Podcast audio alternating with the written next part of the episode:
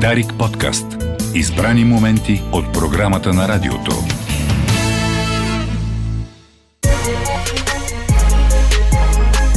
Чакащи артисти.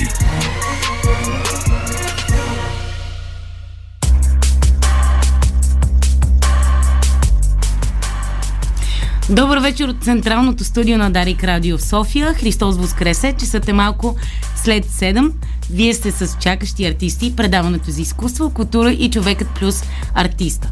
През следващия час и малко аз, Кристина Беломорска, ще бъда с вас, за да ви срещна с онези артисти, които със своето изкуство се опитат да развиват и облагородяват културния контекст на страната.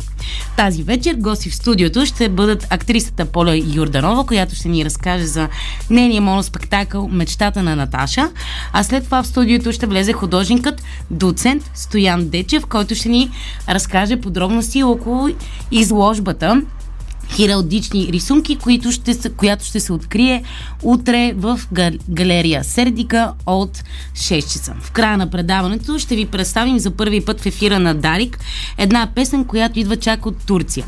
Тя, както и клипът към нея, са заснети в условията на една програма за култура и изкуство, осъществяваща се във Франция, в едно малко селце Мюне. Автор на музиката и изпълнител е един невероятен творец, певица и скулптор Дилек Карен. А сега искам да ви представя екипа на тази вечершното предаване. Тон режисьор е Димитър Йорданов, а водещ на емисията новини пък е Биляна Бозинарова. Както всеки път ви припомням, че може да слушате предаването Чакащи артисти, както в ефира на Дарик Радио, така и после в Google Podcast, Apple Podcast, SoundCloud и разбира се в Spotify. Продуцент на Чакащи артисти е Даниела Йордано, е, Александрова, извинете, а предаването се осъществява благодарение на Национален фонд култура и екипът на Дарик Радио. Сега правим една кратка пауза за музика и се връщаме в студиото където ще посрещнем Поля Йорданова. May it be an evening star shines down upon you. May it be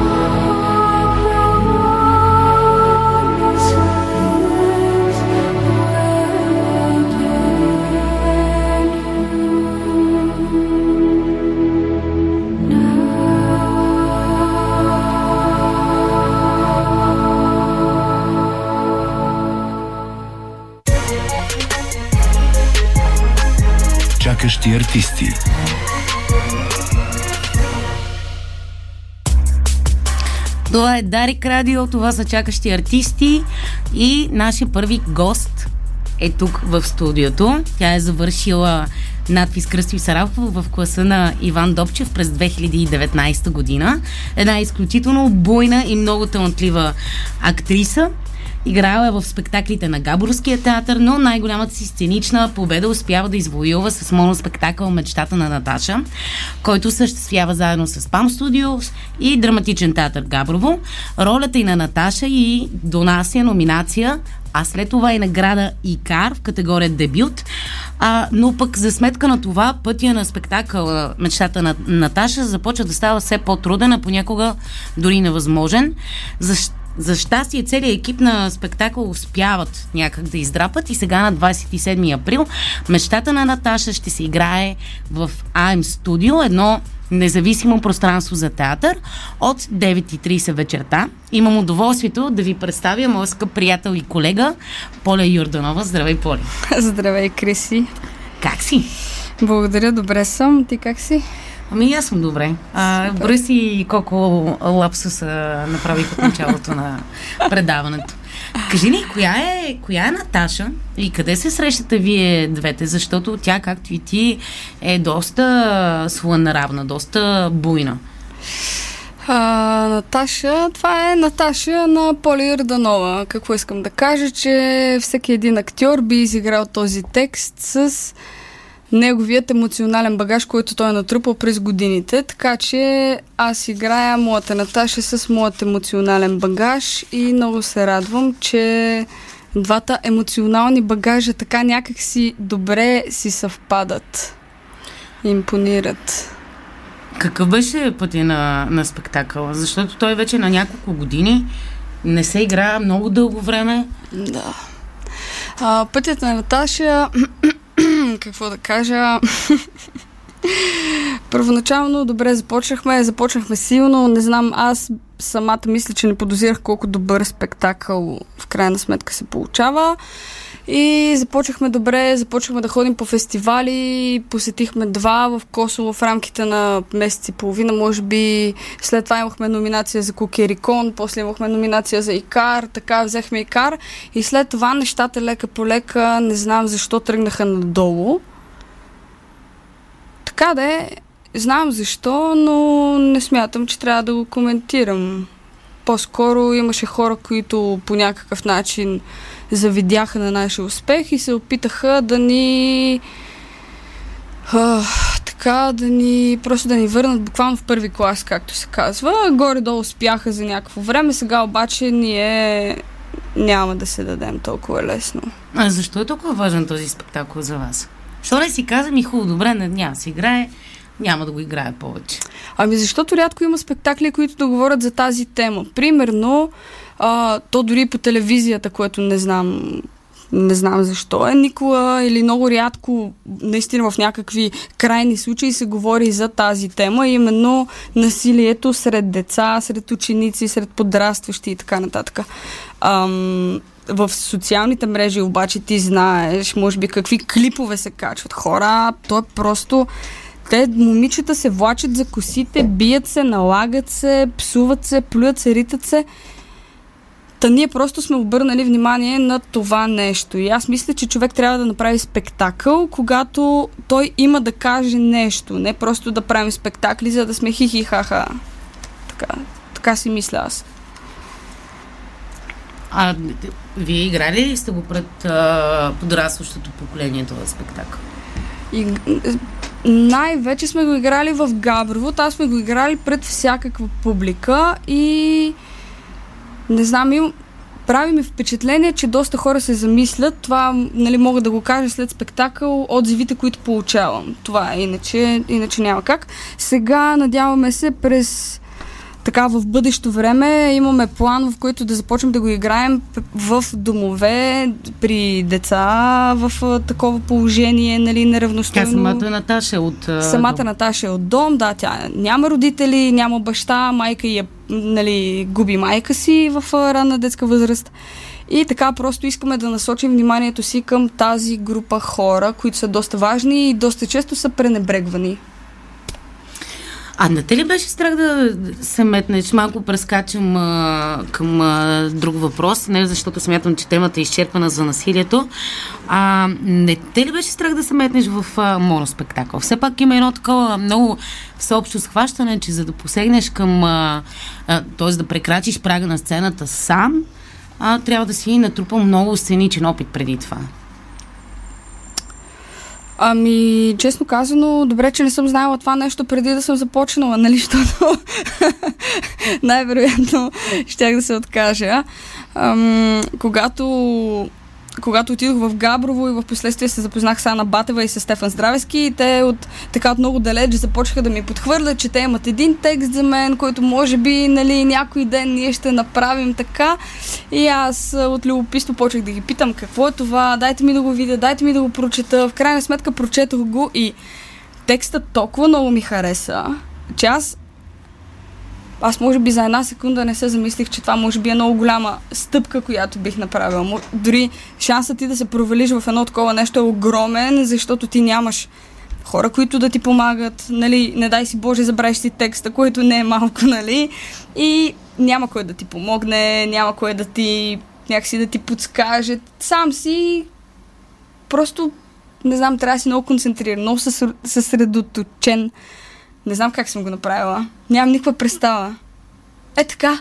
Магия. Магия. Не, но... Е, всъщност текста много ми хареса. Това е. И ми стана, стана ми тъжно, стана ми жало като дете, нали, така, това не знам дали трябва да се казва, но много често ходахме в един дом за деца в подобно положение, оставахме им дрехи, храна, от, нали, от каквото имат нужда. И съм ги виждала, познавам такива деца, познавам ги и до днес дори. И мисля, че някой трябваше да разкаже тази история. Просто. А ти спомена Ана Батева и Стефан Здравески. Те са създателите на Спам Студио. Ти да. си част от а, това, тази театрална организация. Това Тя е пак е. Сдружение, да, да, театрално сдружение да. и организация. Освен това е независима. А, какви, какво правите, освен а, създаването на, на спектаклите? Имате и още един спектакъл Мечтата на Наташа е твоя. Аз, Аз победих. победих. Пак на същия автор Ярослава Полинович. Да. А, спектакъл, другия спектакъл го играе Мартина Пенова, която също от а, нашия клас. Точно така, да. Тя също е част от Spam Studios и третият спектакъл, който ние играем, се казва Сблъскът на Наташите. Там се а, в, в, в един спектакъл се смесват двата текста, като те са буквално контра ед, един на друг. Едното момиче, тя е от дом, тя е адски бедна, не, може би не познава родителите си, другото момиче е презадоволена, тя ходи на уроци, пък тя абсолютно няма време да погледне настрани, буквално.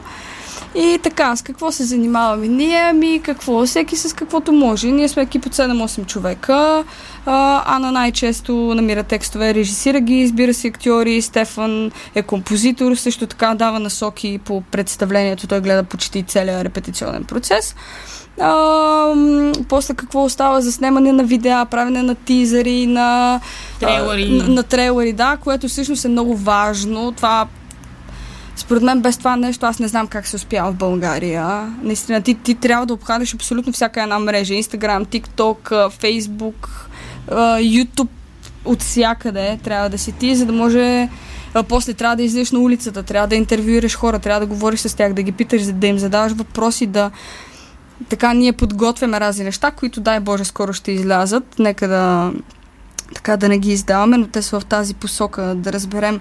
Понеже така знаем, че българина не, е, не му е най-важното нещо да отиде на театър. Той предпочита да ходи на други места много по-често, отколкото на театър.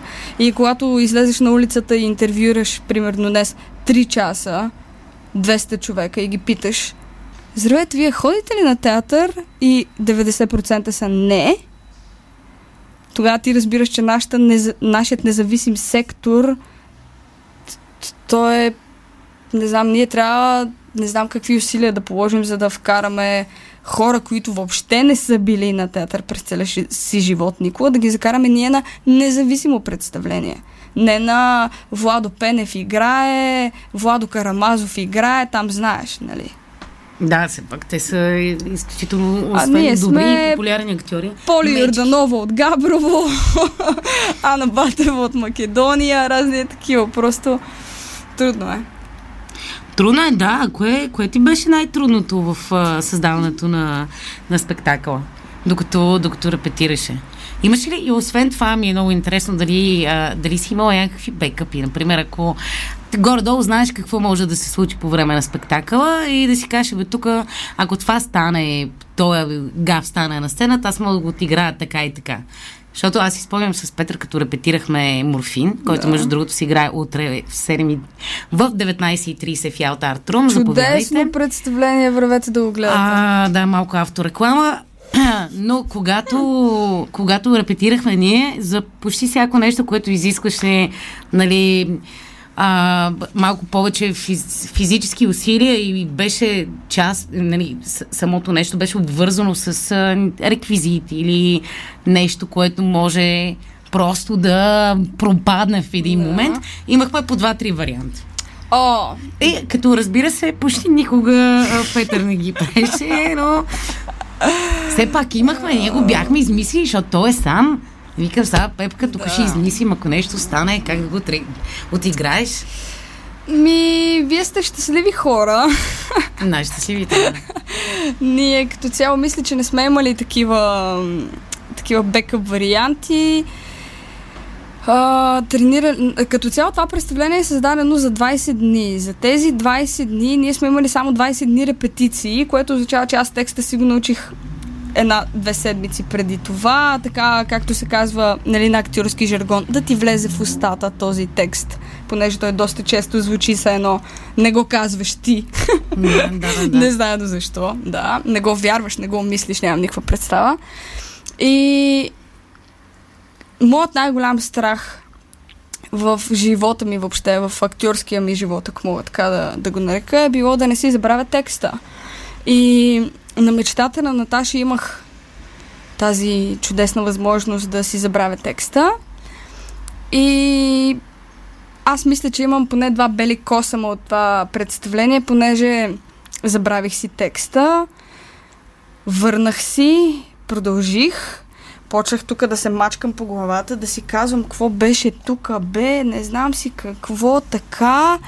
И накрая почнах от някакво място, което Просто. просто така ми дойде.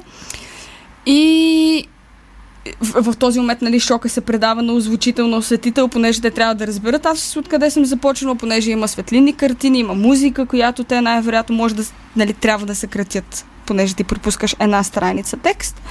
И това нещо го разбрах обаче на края на представлението, когато видях, че не съм свършила в 8, а съм свършила в 8 без 15. и, си, и си казах, а, тук има нещо. Но да, не. Просто наистина трябва да се налегнеш, да се стегнеш и да, се, да си в максимална концентрация във въпросния, във въпросния момент, за да може да изкараш най-важните неща, за които ти си излязла на сцената. Да. А помогна ли ти тази школа, която получи в академията? Защото ти си учила, е, може, май беше само а, първи курс беше при Втори, Здравко Митков. два. Два. Първи и втори си била при Здравко, да. Да. След това се прехвърли в а, нашия клас, класа на професор Иван Добчев. Там двете е, п- поетики за театър са тотално различни. Но все пак това нещо до каква степен ти, ти помогна да можеш да стоиш сама на сцената и да износваш един такъв а, спектакъл. И то Да. сложен. Двата вида театър, те са, те са толкова различни, дори не знам как да ги сравня, може би черно и бяло би било най-подходящо. М- Като раз- черното е, нека да кажем за нашите зрители, черното е хубавото. да. Това е без абсолютно никакъв сарказъм, наистина е така. От Здравко Митков И съм зрители научила... казах, браво на мен. От Здравко Митков съм научила неща, които Иван Добчев няма как да ми преподава и обратното, нали?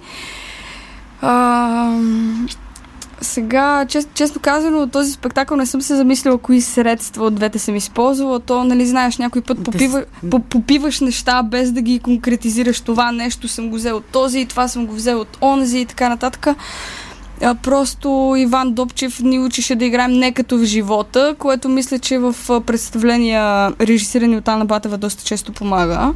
Да си, буквално да си излезеш от кожата и да играеш Примерно в Наташа най-трудно ми беше, когато тя разказва много тъжна история. Нали, така. И в същото време Ана ми казва, ама не, не, не, не дай да го играеш това нещо, все едно е тъжно. Играй го, все едно е весело. Има, има там един пасаж, той е следния, тя разказва как майка й е била в затвора и тя е гледана от една нейна приятелка на майка й и въпросната Наташа е била 4 годишна. При което се прибира жената, която я е гледала и казала, танцува, имаш писмо от майка си. И тя казва, ама как да танцувам? Пък тя казва, бе, танцувай, танцувай. И тя танцува, нали, нашата така, раздавала се. И, и, и жената, която я гледа и казва, ама не, не, ти танцува и си сваля роклята едновременно. И се хили като кон супер пияна, нали? И, и, и ти, когато го играеш това нещо, го играеш тъжно, играеш го минорно и в същия момент ти осъзнаваш, че за да натежи толкова колкото иска режисьора, ти трябва да го изиграеш с контрата, която той очаква от теб. Демек ти не трябва да го играш като най-тъжната вест на света, напротив трябва да го играш като ха-ха, е, това беше много смешно и тя така пияна и ми вика, не, не, ти така прави и така прави. И според мен това ми беше най-трудното. Другото най-трудно ми беше да да съм по-бавна на сцената. Знаеш, човек качва се на сцената, голяма отговорност има, тресат го разни състояния и чувства и мисли и какво ли не. И той някакси неусетно започва да бърза и да бърза и да, да препуска и да пропуска много важни неща.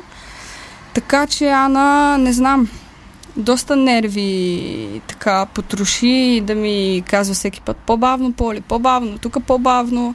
Но мисля, че крайният резултат е си заслужаваше. Нека пак повторим. 27 април от 21.30 в от 21. 21.30? Не. 21.00. така, нека Добре. аз да Айде, кажи сега. Кога ще си играе На 27 от 21 часа в IM Studio ще представя мечтата на Наташа. Тя ще се завърне от мъртвите, така че Заповядайте. А на колко фестивала беше Наташа? Фестивала, така, Наташка беше на два фестивала. Двата бяха в Косово. и бяха през по-малко от два месеца. Първият фестивал беше, казваше се Моноакт. Uh, там отидохме, борихме се с хора от не знам си колко, 4, 5, 6, 7 държави и е, този фестивал беше само за моноспектакли, искам да кажа. И там се върнахме с награда най-добра актриса. Това ми беше, не мога да се сетя, петото или седмото представление, което знаеш, някак си леко те така карате да се чувстваш малко по-добре. След месец отидох на втори фестивал, който как се казваше International Festival, нещо си там Косово той не беше, вече не, не ставаше въпрос само за, за моноспектакли и в крайна сметка просто отидохме на фестивал. А колко да. награди а, спечели без а, да ми кара към този момент? Една от... награда, която от първия фестивал, който се казва Моноакт, той беше в Косово, в град Печ. Оттам се върнах с най-добра награда, от втория фестивал се върнах с просто добри спомени. и, запоз... също не... и, и запознанства с нови-нови хора. И така, след това имаме, Ана Батева има номинация за режисура за Златен, Златен Кокерикон. За Наташа? За Наташа, да. И след това имаме една награда Икар. На, искам да те върна в онази нощ, когато спечели Икара. Ти помниш ли горе какво се случи? А, тогава в същата, в същата вечер и а, нашия колега Александър Тонев а, също спечели Икар за поддържаща мъжка роля, да. за ролята му на сина в а, спектакъла на Диана Добрева. Да. Та, да, и Допчевите такова заводяха онази вечер Икарите. Ти Да, помниш да, ли, така помниш ли какво се случи? Да, помня, помня абсолютно всичко. Беше много емоционално от а, въобще самата първи път играеш пред една комисия за икари, втори път играеш пред втора комисия за икари и след това чакаш, те те одобряват, нали, евентуално и след това отиваш вече на самите икари, е, церемонията. Помня много добре Нети, като така Нети ни връчваше наградите и тя застана на сцената и като почна. Това момиче, само да е, така една скоба да отворя, ние бяхме в всички момичета, които бяхме номинирани за дебют, ние се познавахме и трите. И тя като почна, това е едно момиче, която пожелаваме да гърми като шампанско. И аз вътрешно си викам, мале, това съм аз. И тя казва, тя е една такава, много е дива. И аз казвам, о, това съм аз. И в същия момент, в който си казвам, това съм аз, си казвам, ами ако това не съм аз, нали, в крайна сметка ти си, не знам, то е някакво шизофренично такова, толкова си надъхан в въпросния момент, искаш да го вземеш, искаш да вземеш тази награда, за която ти си се борил, работил, не си спал и там всичките му неща. И си си казвал, о, сега като взема аз тази наградка, сега ще стане тук едно много хубаво. И после си казваш, ами ако не съм аз, какво правим? Нали, всичките тия хиляда човека, които ти си ги облучил в порядъка на една година, че ти ще вземеш и кар то път, ако ти не вземеш някакси страха от това нещо. Още повече те напряга. И като излязох на сцената, и не ти ми каза, ела, заповядай. Аз се обърнах с гръб към публиката и казах, дано да не повърна. Ужас. Тя ми каза, не, не, не се притеснявай, много добре изглеждаш. Аз бях, Да. А, Поли, аз имам още въпроси към теб, но има едно нещо по-важно от а, моите въпроси и това са новините, които следват по Дарик. Следва емисия новини, която ще бъде представена от Биляна Бозинарева, а след това отново се връщаме в студиото на Дарик, където ще продължим разговора с актрисата Поля Йорданова. Има още няколко въпроса, на които тя трябва да отговори. А след това в студиото очакваме Стоян Дечев, който ще ни разкаже за своята изложба. Чакащи артисти.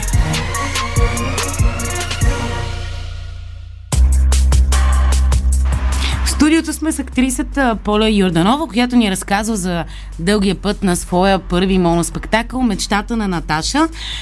Разговор преди малко приключи до спечелването на нейната най-голяма театрална награда и кар за дебют през а, 2001 година ли беше или 2000 2020? Да, това ли е наистина най-ценната награда, която, която спечели? Или някаква от другите? Да, да, това е, това е. Това е най-високата награда, която съм оценяла. Поне така си усетих, понеже а, доста дълго време ми отне да спечеля тази награда, как да кажа. Не като на фестивал отиваш и играеш и до два дена знаеш печелиш или не печелиш, а по- а, поставя се нещо, ти го изиграваш, после го играеш още 10-15 пъти, минаваш през две комисии и така, така, за да се разбере също дали печелиш, така че да, определено и кара е тази награда. А после какво, какво стана? Какво ти донесе наградата? Всъщност донесе ли ти нещо? Донесе ми проблеми на главата. Защо проблеми на главата? Еми, просто... Какво да кажа? Не знам, въобще Еми, не искам да влизам в тази очакванията, които имаше...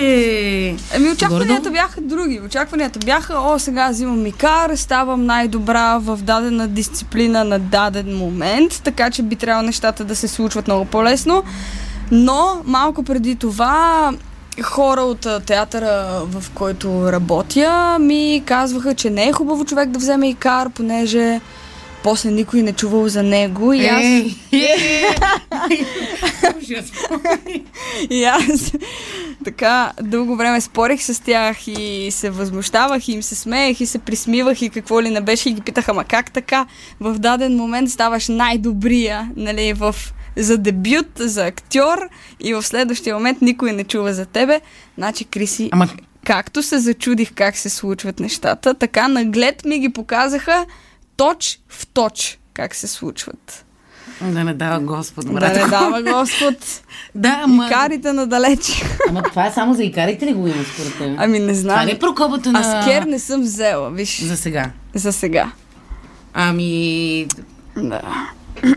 Можеш и да вземеш с някои от другите роли, които правиш. Всъщност някъде е друга да може да те гледам. На този етап можете да, да ме гледате само в независими представления. Те са две на брой. Едното е мечтата на Наташа на 27 този месец от 21 в AM Studio и другото е на 17 май. Сблъсъкът на Наташите в Топоцентрала. Ти там си партнираш с Мартина Пенева. Партнирам си с Мартина Пенева, която играе в а, моят спектакъл Аз победих. Тя се върна с награди от фестивали и най-добра актриса, така че качеството е на ниво. А добре, тези два текста, те обвързани ли са по някакъв начин или а, просто Ярослава Полинович а, някак ги е написала отделно като отделни парчета, едноактни пиеси? Тя е написала два текста, две едноактни пиеси, които са корено различни. В единия случай, както казах, е момиче от дом, много бедно, едва познаващо родителите си. А другия текст, който играе Мартина Пенева, е коренна противоположност на това нещо. Много богато момиче, презадоволено семейство и какви проблеми има едното момиче, какви проблеми има другото момиче. Така те са Ярослава ги е свързала много умело някакси двата спектакъла, като и в, в двата текста тя говори за може би едно и също момче, в което те се влюбват, понеже не са използвани имена. Така че може, Може да, да, има сблъсък. може да има сблъсък, да. Даже ние сме си направили нашия сблъсък. Ако някой има желание, може да заповяда да ни гледа. Поли, ако е, това е малко, може би, личен въпрос това нещо, но към този момент, макар и с защото ние имаме наистина малък опит а, от гледна точка на вечността, малък опит в професията, но към този момент, кое ти е най-обидното нещо? Кое е онова, което сякаш винаги те дърпа назад или пък те отказва и ти си кажеш, повече не искам да се занимавам с това? Най-обидното... Най-обидното по-скоро това, че хората много, много, много рядко вече се интересуват от театър и дори когато излизаме да правим анкети от а, 100 попитани човека, 92-ма въобще не се интересуват от театър, което се отразява в провинцията и на някакси на самата публика. Когато влезеш така, ти си взел Икар, ти си взел, станал си най-добър актьор, имаш номинация за Кукерикон, ходил си на фестивали, хората те хвалят, всички ти обясняват ти колко си добър, за, на което аз някакси това не ми е фактор, без да обидя никой друг, и, нали? И не бива, да. не е здравословно, за, Да, за един. Така е. И когато ти излезеш да играеш и видиш 6 човека в салона, нали, Да. някакси... По принцип, нали, тази фраза, както играя за двама човека, така и играе и за 200 човека. Да, то е така. Даже в някои случаи, когато играеш пред двама човека, си много по-вътрешно някакси мотив, Зареден, да. зареден и мотивиран да го изиграеш още по-така нападателно, както трябва. Но пък в същия случай си казваш, добре де, как аз за- за- защо, нали, в крайна сметка ходя, трудя се, работя така, пътувам и накрая 6 човека. Относно най-трудното, по-скоро когато трябва някой режисьор ти даде задача и ти трябва да разгадаеш какво та, тази задача значи според твоя режисьор. Защото ако това нещо значи едно за теб и ти го изиграеш по този начин, то може и да не е достатъчно. Ти прием като режисьор, знаеш. Някак си каквото кажеш, човека трябва да го интерпретира какво тя би мислила, не какво аз би, нали. Защото в крайна сметка ти си представяш това, което ти виждаш, не това, което аз виждам, нали. Може би това, тези, тези точно различия, но пък и те всъщност правят самата работа интересна, докато се някакси се напаснете, си намерите така, не знам, номерата. Нямам представа. Каква е мечтата на Наташа? Мечтата на Наташа са вуал и бомбони. Вуал. Да. А твоята? Моята мечта е повече хора да започнат да ходят на театър, да започват да посещават също така независими представления, защото там не играят по-лоши актьори, отколкото в, нали, в другите театри. И така. А нещо по-лично за себе си? Нещо по-лично няма да споделям. Кой ти е най, най-сладкия момент от репетиционния процес? Най-сладкият момент е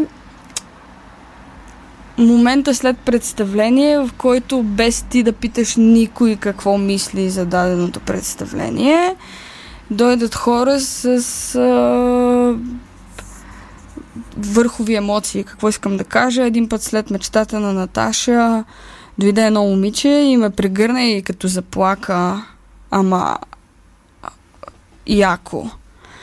И аз я прегръщам и казвам, не, не, не да плачеш, това е театър, това е така, така, нали, това е текст, който може и да е измислен, може и да не е измислен. И тя ми каза, ти не знаеш, аз работя с такива деца. И ти много добре си го хванала. Това ми се случва не за първи път. Да, и, и, и според мен точно това е най-сладкото. Един път играх в Пловдив, прибрах се до Габрово, на следващия ден беше карнавала в Габрово, там се събира буквално половин България. И едно, бях в едно заведение и чувам, вика се, Наташа, Наташа, ама така зад гърба ми се едно, аз си вървя, казвам си, аз не съм Наташа, нали, не се обръщам. И, и след малко пак Наташа, Наташа, и аз си викам, чакай пък да се обърна да видя за мен ли е, какво е така, обръщам се. И гледам една жена с дъщеря и тичат, прегръщат ме и ми казват, ние гледахме по не знам си каква програма, осино... те не ги осиновяват, а по-скоро взимат деца за уикенда, деца от дом. Да. Ги взимат петък, събота, неделя. Типичните семейни неща, разходки, наляво надясно, игране на всевъзможни игри. Тя ми казва, ти ако знаеш колко много си хванала точно този, точно тази, тази черта на тези хора. Те са много избухливи, те са адски чувствителни. Те никога не си казват колко са чувствителни. За тях винаги е по-хубаво да го кажат ха-ха-ха, отколкото буквално ня... да седне и да ти го каже както е. Така че според мен това е най- най-голямата награда, която съм получавала. И тъй като вървим а, към края на нашия разговор, аз имам един въпрос, който задавам абсолютно винаги и на всеки човек, yeah. който е тук. Какво го очаква българският театър и артист, според теб?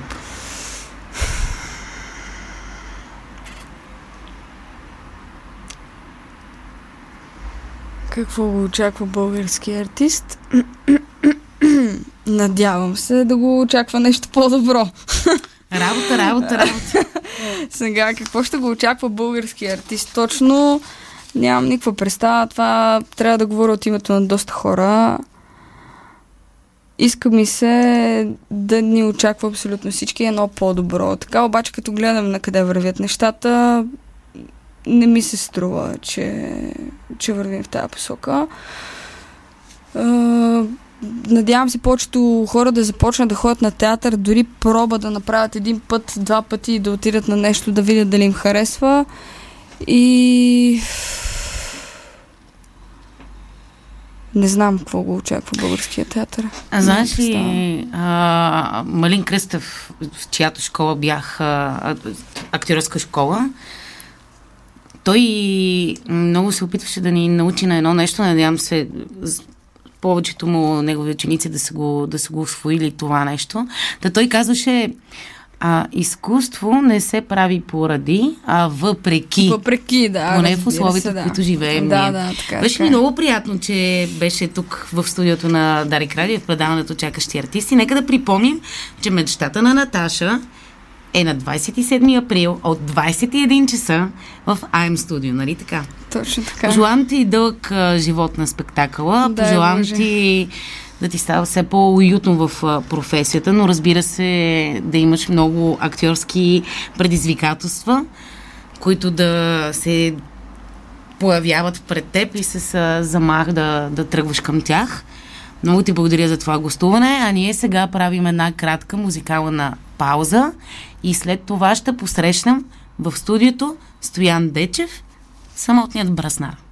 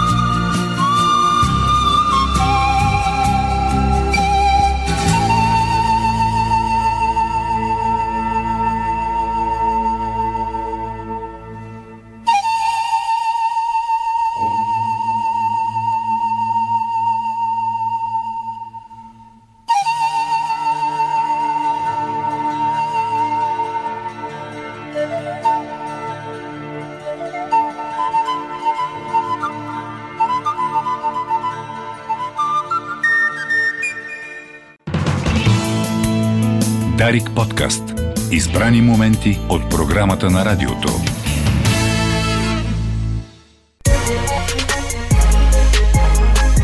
Чакащи артисти.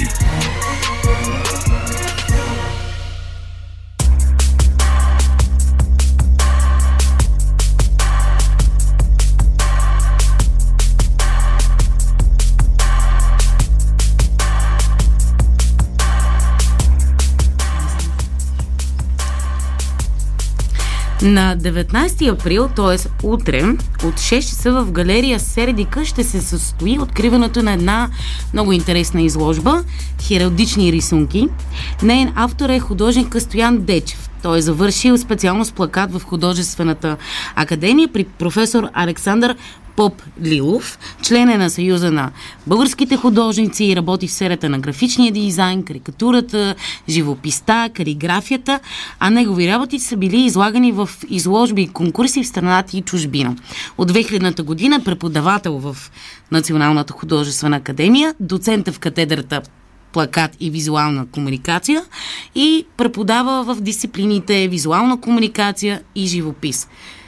Много ми е приятно да посрещнем а, в студиото художника Стоян Дечев, който ще ни разкаже за своята експозиция на хералдични рисунки.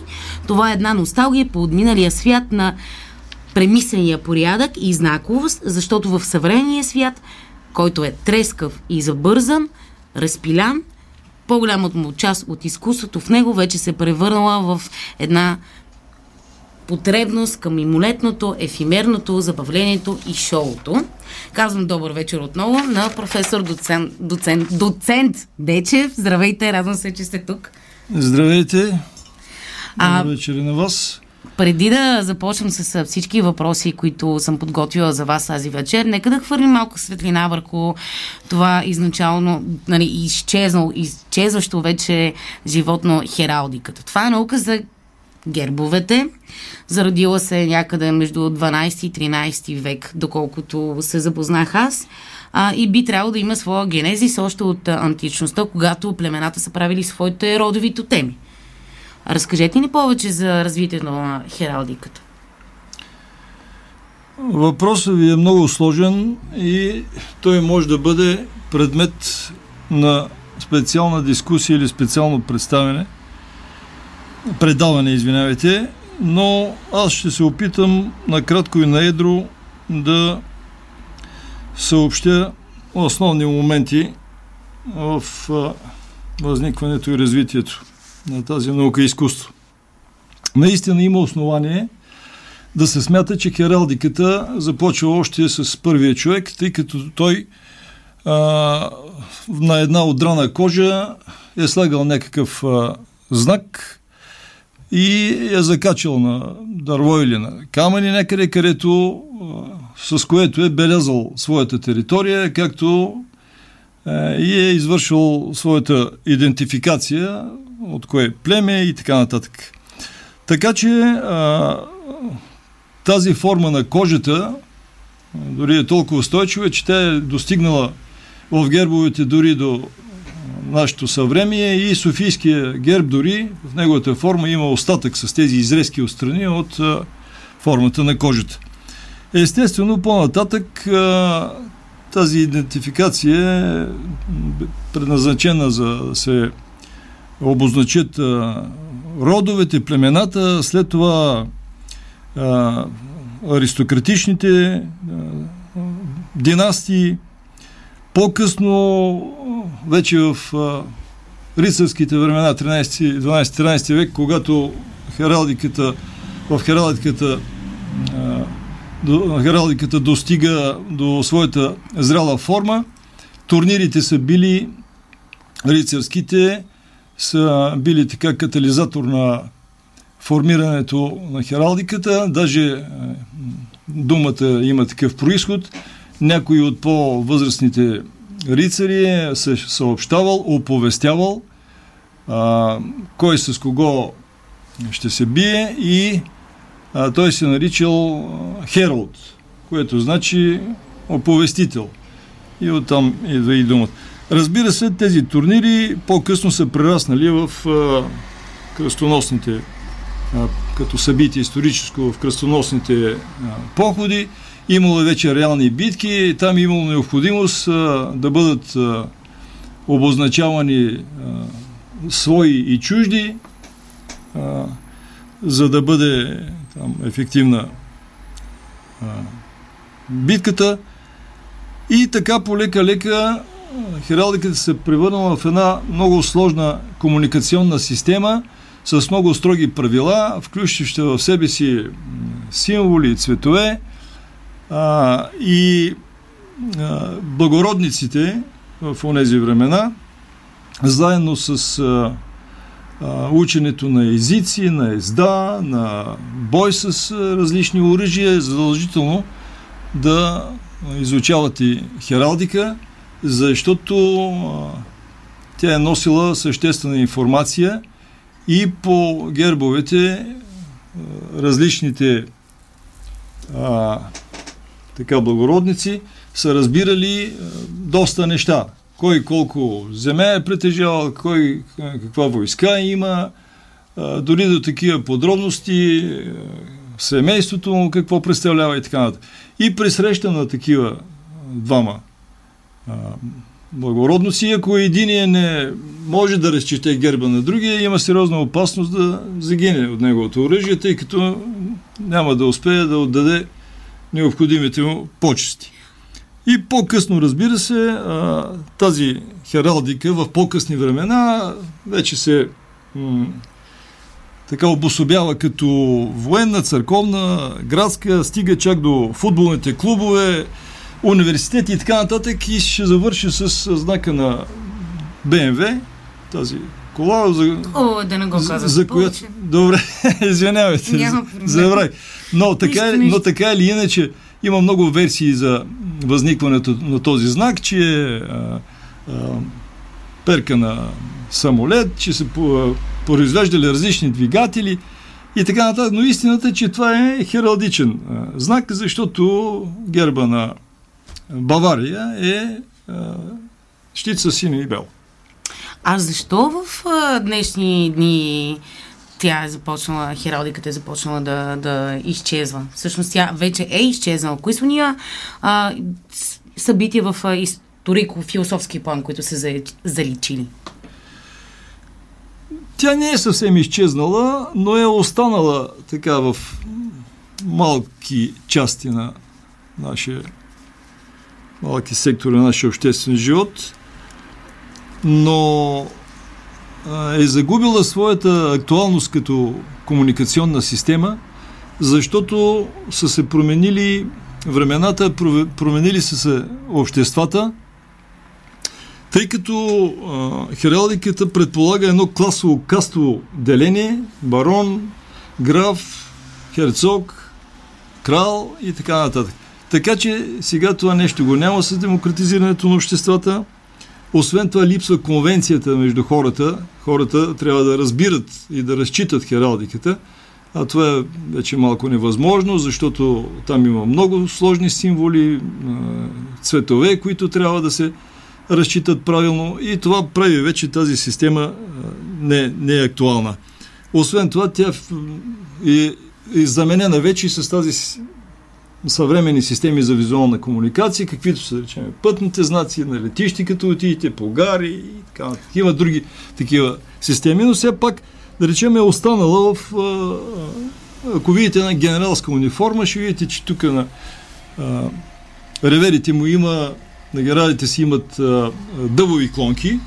И това не е заради това, че това са горски работници, а това е също хералдичен знак и символ, което а, означава слава, а, а, героизъм, а, власт и така нататък. Може ли да ни дадете още такива примери, които са свързани с а, знаците и символите, с които си служи хералдиката? Какво стои зад образите, цветовете? Вие казахте и, че материалите, от които се изработват гербовете, също са много важни, защото те означават нещо няколко примера. Например, ако така е, така вида е. Герпи го разгледаме. Така е, да.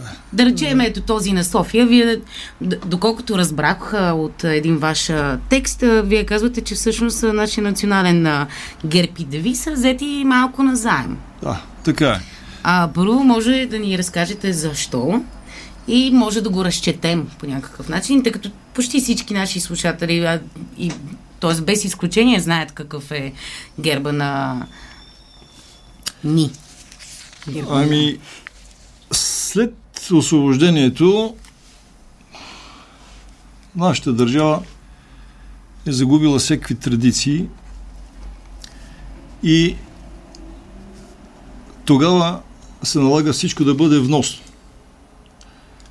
Цар вносен от Германия,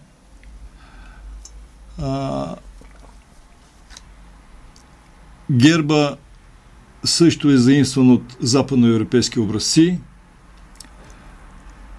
Тук има, се намесват и родовите гербове на Батенберг и на Фердинанд, но те не трябва да се бъркат. Така че нашия тогавашен герб силно напомня а, белгийски. Освен това, девиза е почти идентичен. В белгийския герб а, девиза е Съединението прави силата, нашия, в нашия герб е, също е такъв е девиза. А, разбира се, там има значение и това, че в съединението на България и Южна Ромелия са виждали тази сила.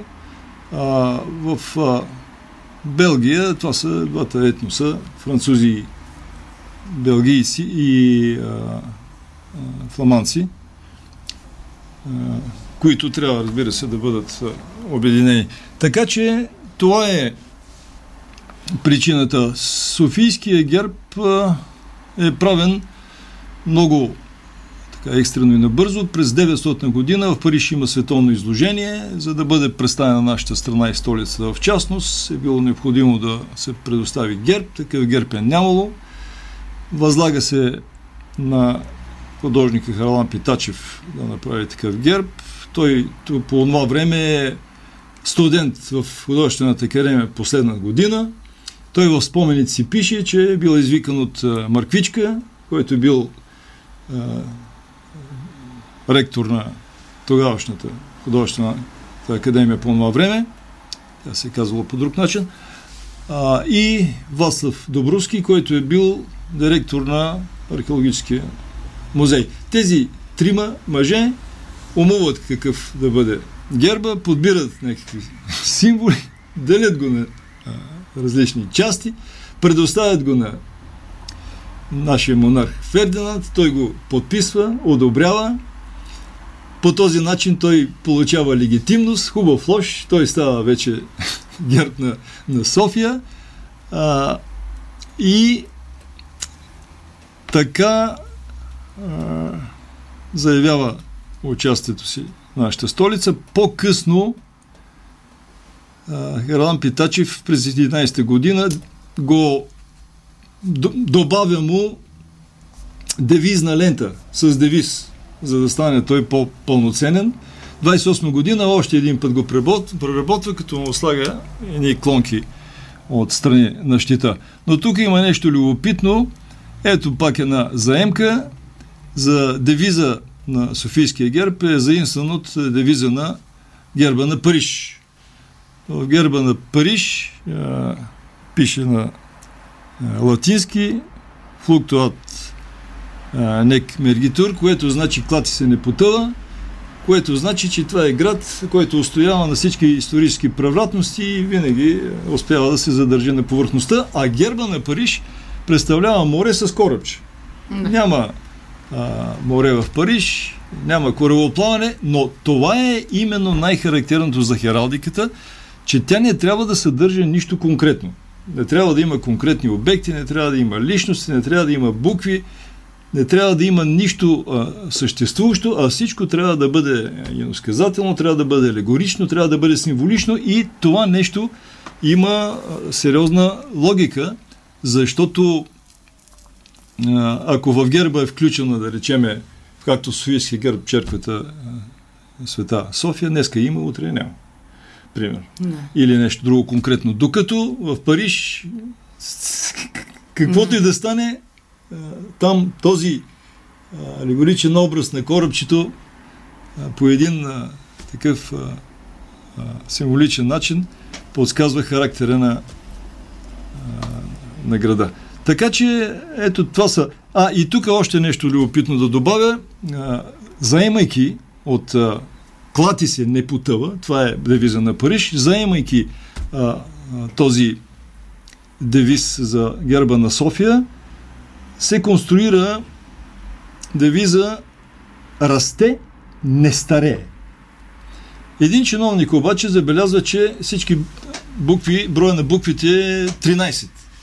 Аха. Едно нежелано число и тогава прибавят още една дума. Но, за, за да се преодолее да станат 15. Да, да станат 15 и от, и от тогава вече а, девиза е клати си... Растено не расте, но не старе.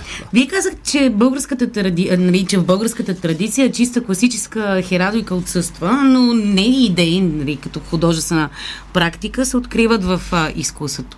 Въпрос ми е по какъв начин вашите картини от изложбата са обвързани с а, реализираните вече в художествен план, план идеи на хералдиката в а, нашето възрожденско и народно изкуство? Сега това също е много сложно и много дълго, но аз ще опитам накратко. А, в нашето възрожденско изкуство, пък и в народното изкуство, във връзка с а, религията, с а, остатъците от езическите времена, има хералдични фигури. А, самата иконография представлява своеобразна хералдика, защото там примерно има предписание как се прави икона на Свети Георги, който убива змея, млад светец на кон, изправен, с копи и така и така нататък. Така че това е, да речем, своеобразна. Както в хералдиката се предписва, какви фигури се употребяват, какви щитове, как да бъдат разделени, цветовете и така нататък. Така че това е най-общо. И тук аз искам да подчертая наистина, че няма в този ортодоксален класически вид хералдика. Хералдиката е по-скоро като отношение, като художествен възглед, като търсене на някакъв порядък, като а, някакви норми, като някакви граници, като някаква вътрешна логика в тези неща, които са правени и оттам, разбира се, това, което аз съм направил, също съм следвал една такава посока. Иначе и в а, тези рисунки, които показвам, няма в чист вид такава хералдика, за каквато а, говорят нали, учените и разбира се артистите, които се занимават с това нещо. А какъв беше първоначалният ви импулс? Какво ви доведе до това да създадете поредица от картини, които имат такъв, да, нека го наречем, хералдически характер? Да. И как всъщност се стигна до вече реализирането на, на цяла изложба? Да. А, живеем в, както един мой колега казва, в естетически хаос, в изобразителен хаос, където все по, изкуството се прави все по-лесно и се възприема все по-трудно.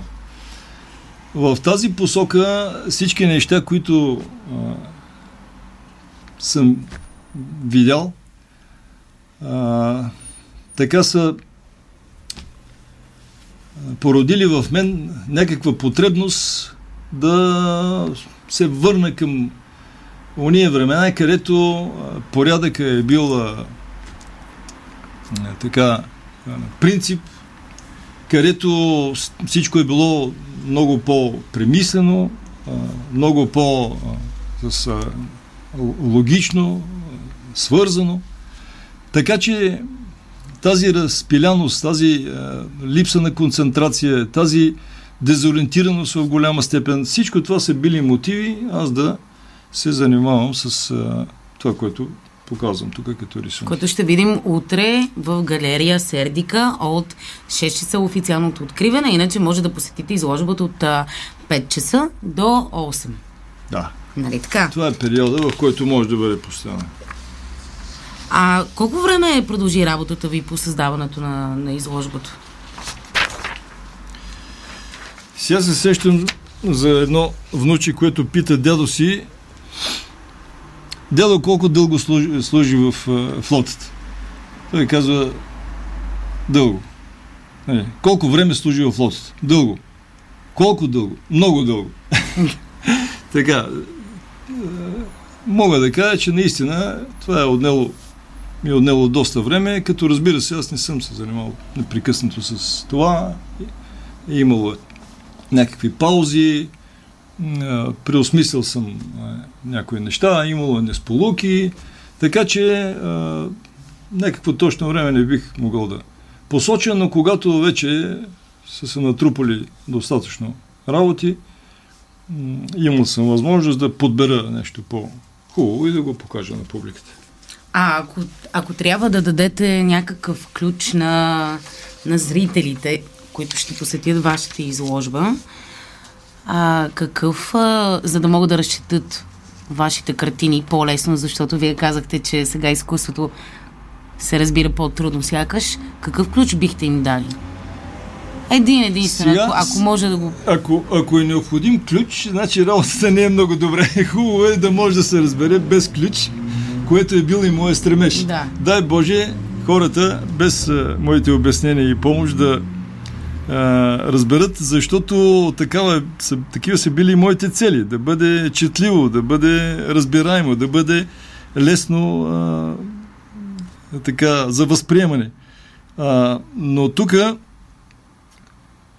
искам да обърна внимание на това, че хубаво е да се възприема нещата и като форма, и като съдържание. Тъй като има едно явление, което аз наричам съдържанието изяжда формата и много кратко мога да го иллюстрирам с а, следния пример. Портрети на Левски, криви, леви, той може да прилича дори на животно някакво, те винаги са хубави, защото герой е хубав. А, портрет на Ленин, той ако дори гениално да не направи, той винаги е лош, защото Да. самия герой е лош. Така. По тази причина много често нали, в калиграфията и въобще в типографията а, не се пишат а, конкретни текстове, думи. Обикновено се пише азбука или се пише думата калиграфия, за да може публиката да се средоточи не в това, което пише и в съдържанието, а да види красотата на знака, красотата на графиката, да обърнем внимание на тези неща, които съдържанието много често ги изяжда. И аз искам да, а, така да, ако трябва, нали, айде да се обърнем тази дума ключ, това е да а, хората да възприемат а, и двете неща а, едновременно и в цялост. И накрая така да кажа, че тези рисунки задължително, той това е ключ, нали, за да може публика да погледне действително така, както трябва. А, те не са, не са хералдични, не са съвсем хералдични. Да. Даже някой ги нарече хидравлични. Дали това е лингве лапсус или е умишлено, а, без значение. Важното е, че формата а, истината ни избира форма, в която да ни се покаже. И, и понеже хидравлика като, а, хидравликата като принцип се прилага в подемните машини и механизми, ако тези рисунки могат да повдигнат духа на, на някой от публиката, толкова по-добре. Нямам търпение да ги видя между другото. А, а вие, аз сега ще ви задам а, едни други въпроси, които са обвързани и с плаката, и с калиграфията, и с буквите, защото знам, че имате изключително отношение към, а, към а, тези неща, но а, вие казвате рисунки, пък аз казвам картини. И сега, а, каква е разликата между рисунка и картина? Ами, обикновено за думата картина се разбира някаква композиция, каквато и да е тя, а, на платно, в рамка, макар че тя може да се, отнесе, да се отнесе към всяко изображение. Рисунката също е вид картина. Да. Но рисунка е нещо по-конкретно. Обикновено за тази дума се разбира нещо а, с черен материал, нещо като подготвително ни такива подготвителен процес към някакво по-голямо произведение, макар че а, рисунката много отдавна има своята, своето място като самостойно а, художествено произведение с а, качествата на други така работи, които се смятат за по-сериозни. Картини, там стенописи или каквото и да е друго изкуство. Така че не както и да се нарече, се, се е вярно, но аз мисля, че рисунки е по точно малко по-конкретно. Да, добре. Тъй като напредваме във времето, аз имам още няколко въпроса. А, но ще ви помоля да бъдем по-кратки в, в отговорите. Вие сте учили и плакат, и преподавате плакат в художествената академия. Какво най-много ви прави впечатление, както и какво най-много ви притеснява в съвременната традиция при създаването на плакати, да речем театрални? А, ми тук е много кратко уточнение във връзка с а, моите колеги. Аз не водя точно тази дисциплина, но то, завършил съм и а, има какво да кажа. А, Моят дядо, между другото, и той е учил плакат. А, ето, да. няма нищо случайно. А, това е най-хубавата дисциплина, може би и това не трябваше да го казвам. Сега, а, за да бъдем по-кратки, конкретно на театралния плакат – самият театър сам по себе си художествено произведение. Плаката като художествено произведение трябва да отрази друго художествено произведение. Това е една сериозно, едно сериозно затруднение. А, и специфично, специфичност така на а, плаката за театър. М- след това, м- той, ако театърът това трябва да, да каже своята идея в 2 часа, плаката трябва да, да я каже за 6 секунди. Това е величието на изобразителното изкуство. В миг да разберете за какво става дума. Това е нетемпорално изкуство. Всички други изкуства им трябва време. Литература, кино, музика, музика. театър. А изобразителното изкуство за 6 секунди, даже са много. Трябва си, след това може да гледате произведението с дни. Но за това кратко време става ясно какво. Така че и това е специфика на плакатите за театър. След това има много а, изразни средства а, този плакат. Фотографии, рис, рисунки, репродуциране, букви, знаци. Всичко това нещо трябва да бъде назглобено и това съвсем не е лека работа. Трябва да бъде, да бъде направен подходящ избор на тези изразни средства. Освен това, специф, специ, специфично и това, че трябва да сътрудничите с а, режисьор, с актьори. Да. Това е а, понякога много хубаво, понякога е много лошо. От личен опит мога да ви кажа, че съм правил такъв плакат и когато а, говорихме с режисора, понякога така малко а, имахме някакви спорни въпроси, той ми казва, бе, сега ти много не, умува не разсъждавай, твоята задача е да вкараш публиката в а, залата. Аз божах горе-долу да вкарам публиката в залата, след като той след това изкара. Да. Е, и това се случва. Да, случват се такива неща. А в едно ваше интервю казвате, най-голямото откритие на човечеството са буквите. Те са най-съвършените знаци. Защо? Без съмнение. Значи буквите ни наобикалят от буквара до буквата на закона. А, наистина, словото като едно от най-съвършенните а, системи за комуникация намира своя графичен израз в тази сложна мнемоническа система писменността, чрез която, защото се казва, нали, а, пис, а, как беше, а, казаното а, отлита, писаното остава. И а, разбира се, вече създадена писмеността през вековете, тя се усъвършенствала и а, е така е станала художествено произведение, както всички други художествени произведения, съвсем съзнателно, с упорит труд и тази, този, този вековен труд е дал а, сегашния резултат, за да изглеждат буквите а, така а, красиви, така изящни, да шрифтовата картина да бъде така хармонична – и в тях има страшно много закономерности, има архитектура, има архитектоника, а, има пулсация, има ритъм, а, така че а, малко хора си дават сметка за всички тези неща. Те възприемат буквите като една даденост и нищо повече, но хората, които се занимават, умеят да, да оценят а, всички тези качества. И а, това, което сега се нарича запазени знаци, както лога ги наричат, една буква е стигнала съвършенството на, на знак. Много бързо а, се надявам да ми отговорите сега на следващия въпрос. Кои са художниците, без значение за кое време говорим, направление, които най-много ви бъркат в а, сърцето и душата? Сега зависи как бъркат. Ей, с Да добро. Бъркат по различен начин. А, тук наистина ще бъде кратък, защото няма и какво да се каже. Би било несправедливо а, да се посочат един, двама, трима, четирима. Това са безброй художници от историята на изкуство и съвременни, които а, лично аз не мога да ги класирам и не мога да кажа този е любим, този по-малко. Те са прекалено много. И все пак ще посоча едно име. Това е един румънски художник, Корнелио Баба се нарича. Така че а, имал съм и аз от младежките години някакви пристрастия към някой автор.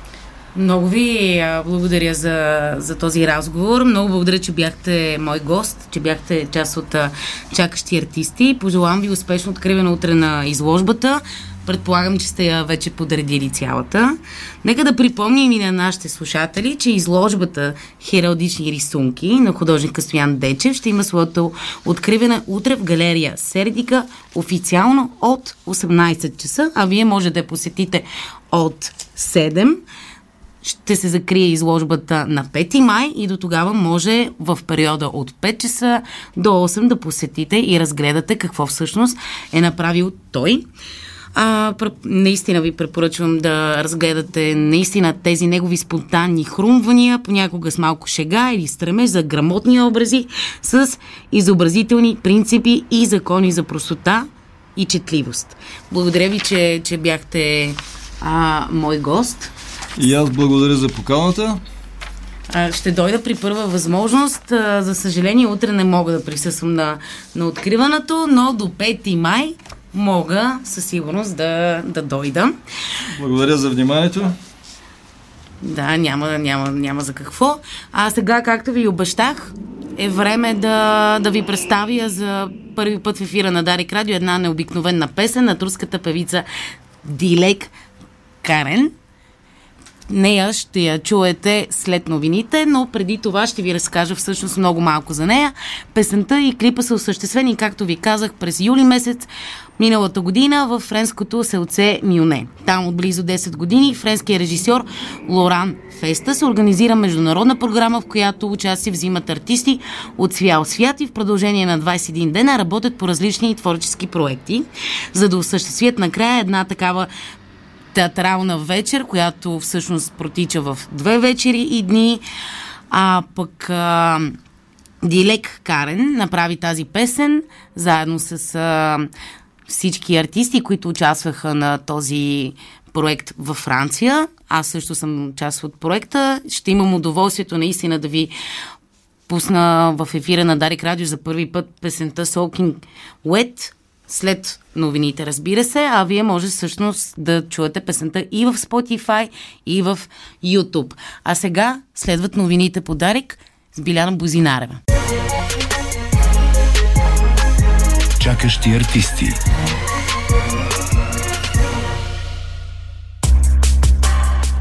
Такът последните минутки от тази вечершното предаване на чакащи артисти.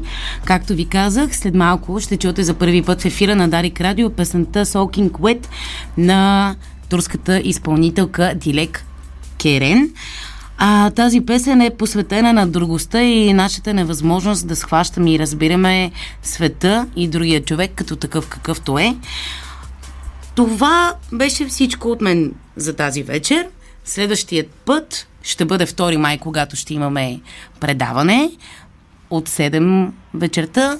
Зад микрофона ще застане вашия любим доктор Иван Кацаров, който има да ви разказва много, защото все пак сте му липсвали и се надява вие, също, той да ви е липсвал на вас. Та, това беше всичко от мен тази вечер. Благодаря ви, че бяхте с мен и предаването Чакащи артисти. Оставам ви в космическите ръце и гласа на Дилек. Ще се чуем и видим, може би, отново през май месец, а до тогава ви моля да останете живи и добри и да останете също така с програмата на Дарик Радио.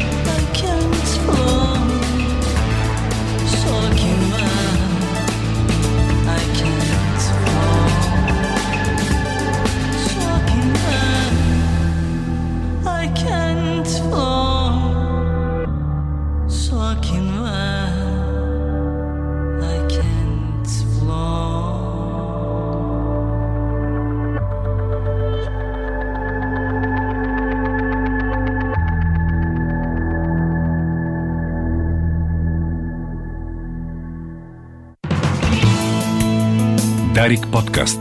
Избрани моменти от програмата на радиото.